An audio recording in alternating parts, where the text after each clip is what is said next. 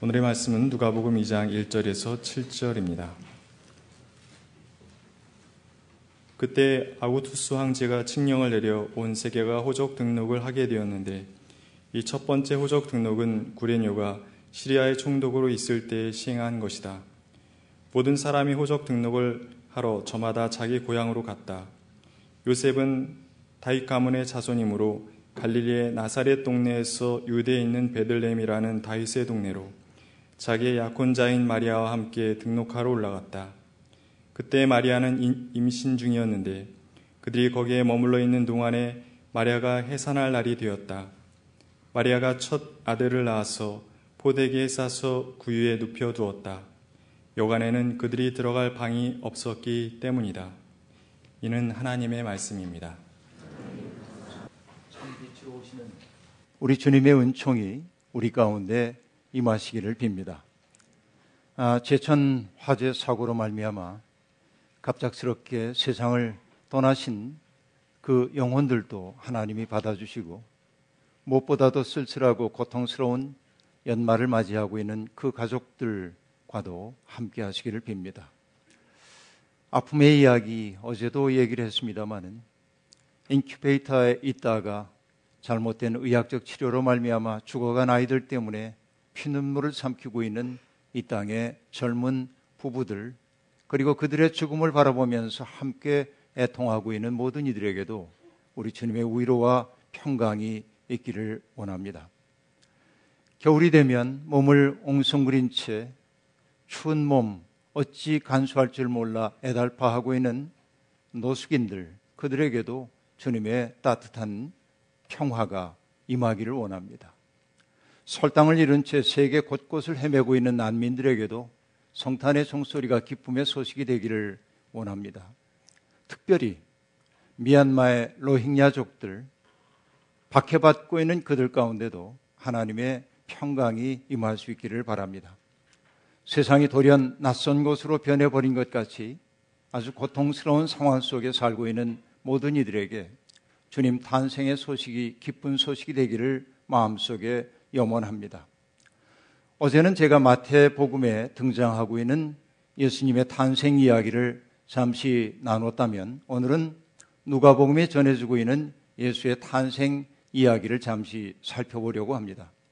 누가는 첫 번째 성탄절 이야기를 그 때가 어느 때인지를 특정함으로 시작하고 있습니다.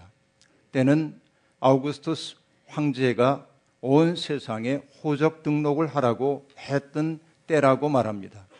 그리고 구레뇨가 시리아의 총독으로 있던 때라고 이야기하고 있습니다.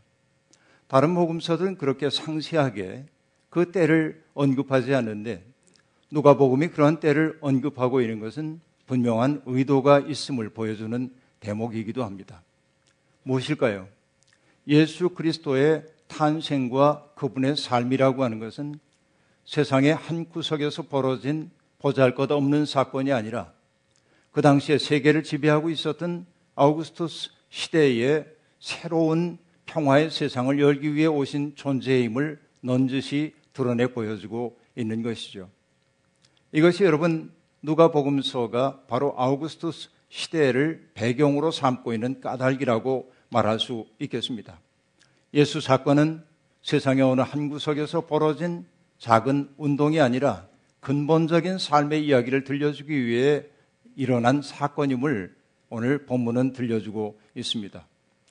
누가가 아우구스토스라는 이름을 예수 탄생 이야기에 끌고 들어온 또 다른 이유가 있었습니다. 그것은 배경은 이러합니다. 주님이 오시기 전 44년경에 그 당시에 종신 독재관, 요즘으로 얘기하면 황제의 지위에 올랐던 율리우스 카이자르가 영어로 얘기하면 줄리어스 시저라고 하는 그이가 공화주의자들에 의해서 시해당하는 사건이 벌어집니다. 종신 독재관의 존재를 허용할 수 없었기 때문에 그렇습니다.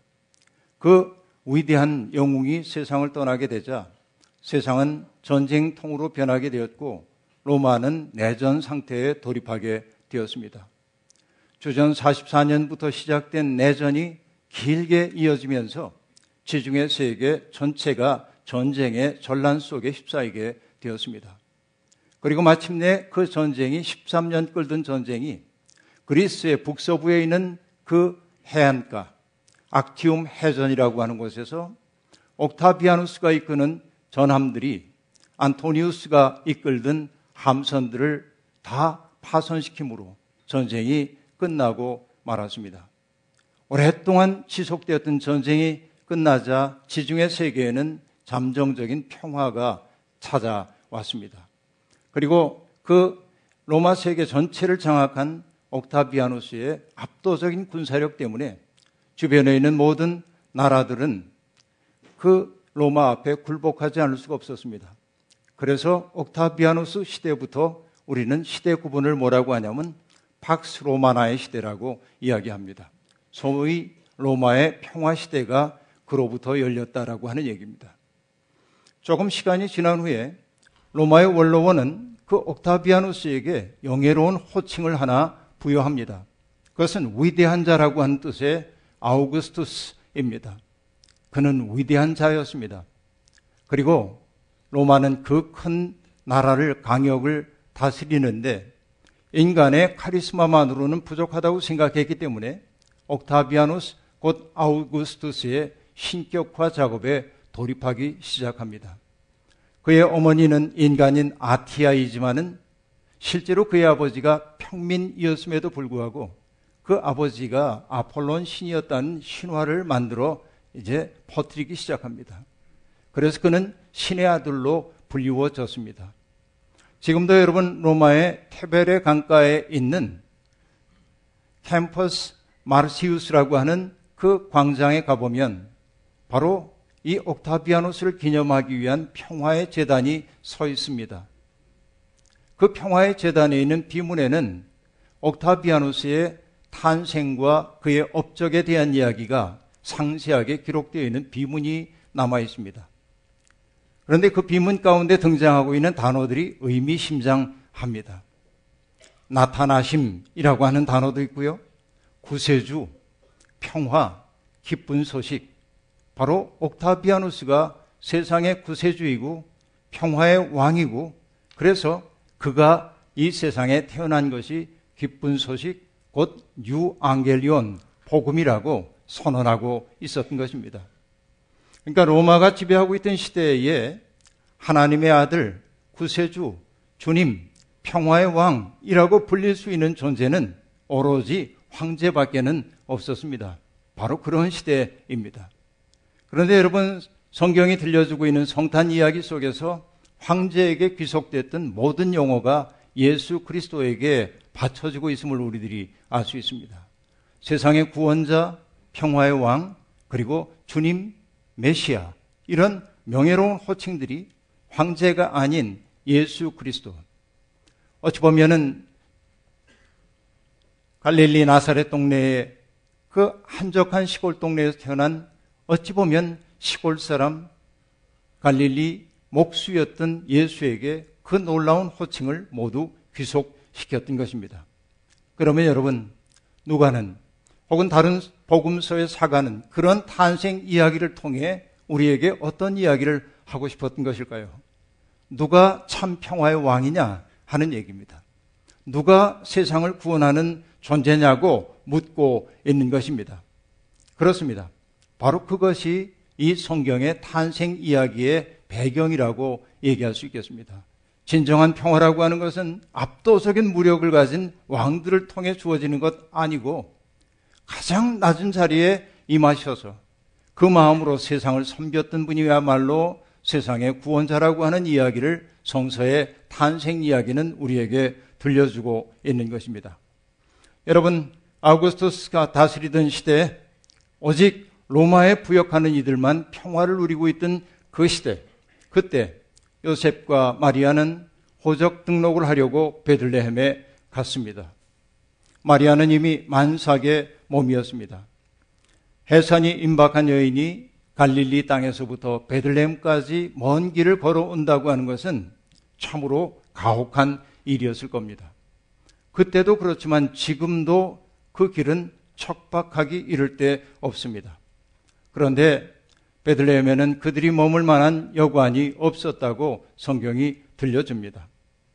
그 당시에도 여관이 있었는가 여러분 궁금한 생각이 들 수도 있겠습니다만 여러분 레반트 지역이라고 하는 그 지역 그러니까 저 바벨로니아 문명권, 메소포타미아 문명권에서 이집트 문명권, 그리스 문명권에 이르기까지 오가면서 상행위를 했던 대상들, 그들이 머물 수 있는 공간이 곳곳마다 세워져 있었습니다. 바로 그것이 성경이 얘기하고 있는 여관입니다.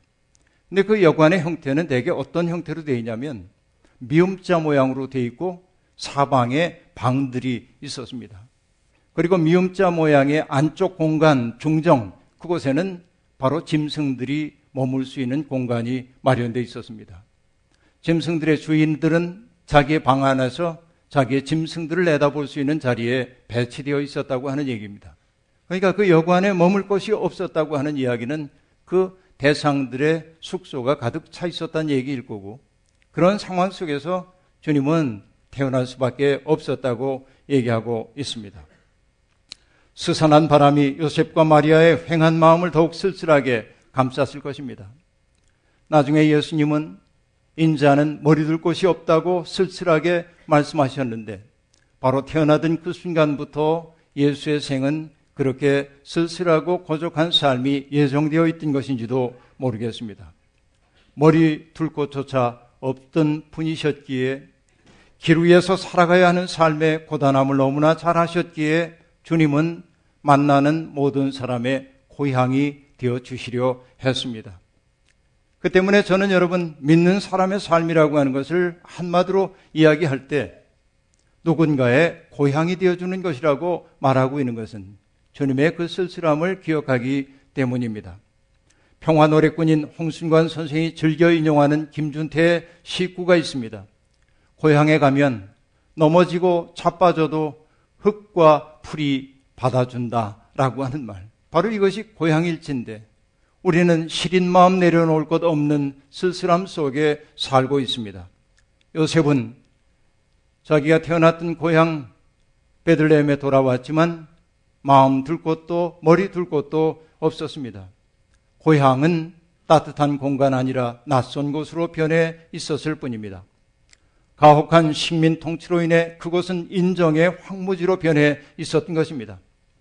저는 그 요셉과 마리아의 쓸쓸한 마음들을 마음속에 그리다가 저도 모르게 귓전에 들려오는 노랫가락이 있었습니다. 김영동 선생이 쓴 곡 어디로 갈 거나입니다. 삼포 가는 길에서 그 영화에서 여러분 등장했던 노래이기도 하죠.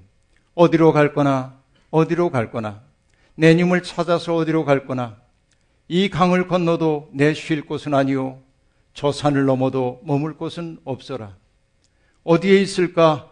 어디에 있을까? 내 님은 어디에 어디에 있을까? 흰 구름 따라 내일은 어디로 달빛을 쫓아 내님 찾아간다. 어디에 있을까? 어디에 있을까? 내 님은 어디에 어디에 있을까? 여러분 이런 절박한 처지에 빠져 있는 이들이 얼마나 이 땅에 많은지요. 고등학교 3학년 학생으로 실습에 나갔다가 과로에 시달리다가 기계에 눌려 죽은 고등학생을 우리는 기억합니다. 늘 위험을 안고 살아가는 솔로 보수 비정규직 노동자들이 있습니다. 위험하기 이를 데 없는 작업을 수행하는 고공 크레인 기사들이 있습니다. 그리고 생명을 살리기 위해 목숨을 걸고 분투를 하건만 언제나 비난의 표적이 되고 있는 소방관들도 있습니다. 세상에는 정말 굳은 일을 하고 있는 수많은 사람들이 있습니다. 그들은 차가운 세상이 심해 상처를 받으며 살고 있습니다. 값으로 환산할 수 없는 생명보다 이익을 중요시하는 세상 풍조가 빚어낸 살풍경 바로 그것이 베들레헴의 현실이고 오늘 우리의 현실이기도 합니다. 며칠 전에 우리는 예루살렘을 이스라엘의 수도라고 선언한 트럼프의 선언을 반대하는 유엔 결의를 지켜보았습니다. 미국의 유엔 주재 대사인 니키 헬리는 미국의 조치에 반대하는 국가의 명단을 트럼프에게 전달하겠다고 가난한 나라들을 겁박했습니다. 돈으로 양심을 살 수 있다고 믿는 것일까요? 세상은 이렇게 점점 천박하게 변해가고 있습니다. 오늘 우리 시대의 아우구스투스 그것은 무엇입니까? 특별한 존재가 아니라 돈입니다. 돈, 그것이 이 세상을 온통 사로잡고 있습니다. 돈, 그것이 사람들을 그리스도의 평화 앞으로 인도하지 않고 오히려 만몬을 숭배하도록 만들므로 우리에게 자유를 앗아가고 있습니다. 돈이 지배하는 세상에는 인간의 존엄도 품격도 없습니다. 그렇기에 오늘 우리는 더욱더 주님 오심을 기다립니다. 마음이 교만한 사람들을 흩으시고 제왕들을 왕좌에서 끌어내리시고 비천한 자를 높이시고 굶주린 자를 배부르게 먹게 하시는 그 주님, 그 주님이 우리 속에 그리고 우리 사회에 이 나라에 세상에 도래하기를 우리는 간절히 기다리는 겁니다. 들에서 양을 치던 목자들은 하늘 군대가 부르는 찬양의 노래를 들었습니다. 더없이 높은 곳에서는 하나님께 영광이요 땅에서는 주님께서 기뻐하시는 사람들 사이에 평화로다라는 노래였습니다. 예수의 탄생과 더불어 하늘과 땅이 소통하고 있습니다. 사랑과 진실이 만나고 정의는 평화와 서로 입을 맞춘다. 진실이 땅에서 도단하고 정의는 하늘에서 굽어본다라고 노래했던 히브리 시인의 노래가 예수 그리스도의 존재를 통하여 구현되고 있음을 성서는 보여주고 있습니다. 사람들이 입에 흔히 로마의 평화라고 일컬어지는 그 평화는 승리를 위한 평화입니다. 승리를 통한 평화입니다. 그 평화는 불완전합니다. 그 평화에는 피냄새가 납니다. 왜냐하면 승리를 위한 평화 속에는 패자와 승자가 갈리고 패배당한 사람들의 한구와 원망과 질시가 드리워 있기에 그 평화는 언제라도 깨질 수 있는 평화입니다. 하지만 그리스도의 평화는 정의를 통한 평화입니다. 공감, 돌봄, 자기 비움, 희생, 비폭력 저항을 통해 이루어지는 진정한 정의, 정의, 바로 그것에서 비롯되는 평화, 바로 그것이 그리스도의 평화입니다. 하늘 군대는 바로 그 평화를 노래하고 있습니다. 주님은 바로 그러한 길로 우리를 초대하고 있습니다. 연말이 되면 많은 오케스트라가 연주로 즐겨 연주하는 곡이 있죠. 베토벤의 교향곡 9번입니다. 3악장까지는 그 세상에 어떤 비극적인 내용들이 쭉 전개되고 있다가 4악장에 들었으면서부터 뭔가 감미로운 선율이 들려오기 시작합니다. 그 4악장, 우리에게 익숙한 멜로디를 주조음으로 하고 있습니다. 기뻐하며 경배하세 영광의 주 하나님, 주 앞에서 우리 마음 피어나는 꽃 같아 죄와 슬픔 사라지고 의심 구름 거치니 변함없는 기쁨의 주 밝은 빛을 주시네. 찬송가 64장에 나오는 가사이죠. 물론 이 가사는 헨리 반 다이크라는 사람이 붙인 것이지만 원래 이 베토벤 교향곡 9번에 나오는 4악장에 나오는 가사는 쉴러의 시를 바탕으로 하고 있습니다. 쉴러는 창조주 하나님이 살아계시고 아버지신 주님이 살아계시니 기뻐하라고 우리를 초대하고 있습니다. 그런데 여러분, 베토벤이 교향곡 9번을 작곡했던 그때 그의 인생의 가장 암담한 시간이었습니다. 청력을 잃어버리고 너무나 큰 고통, 자살을 꿈꾸고 있던 그때였습니다. 그런데 그는 창조주 하나님이 살아계시다. 아버지이신 우리 하나님이 살아계시다 라면서 사람들을 기쁨으로 초대하고 있습니다. 오시는 주님을 맞이하는 우리도 이런 기쁨에 차 있습니다. 실로의 시가 이러합니다. 가혹한 현실이 갈라놓았던 자들을 신비로운 그대의 힘으로 다시 결합시키는 도다. 그리고 모든 인간은 형제가 되노라. 그대의 부드러운 날개가 머무르는 곳에 그렇습니다. 예수가 계신 곳에 이러한 기쁨이 있습니다. 예수 정신이 지배하는 곳에 사람들은 화해를 꿈꾸고 사랑을 나누고 평화의 씨앗을 심으며 삽니다. 주님이 계신 곳에 생명의 기운이 합동합니다. 기쁨과 찬송이 울려 나옵니다. 우리는 이 멋진 생명의 잔치에 초대받은 사람들입니다.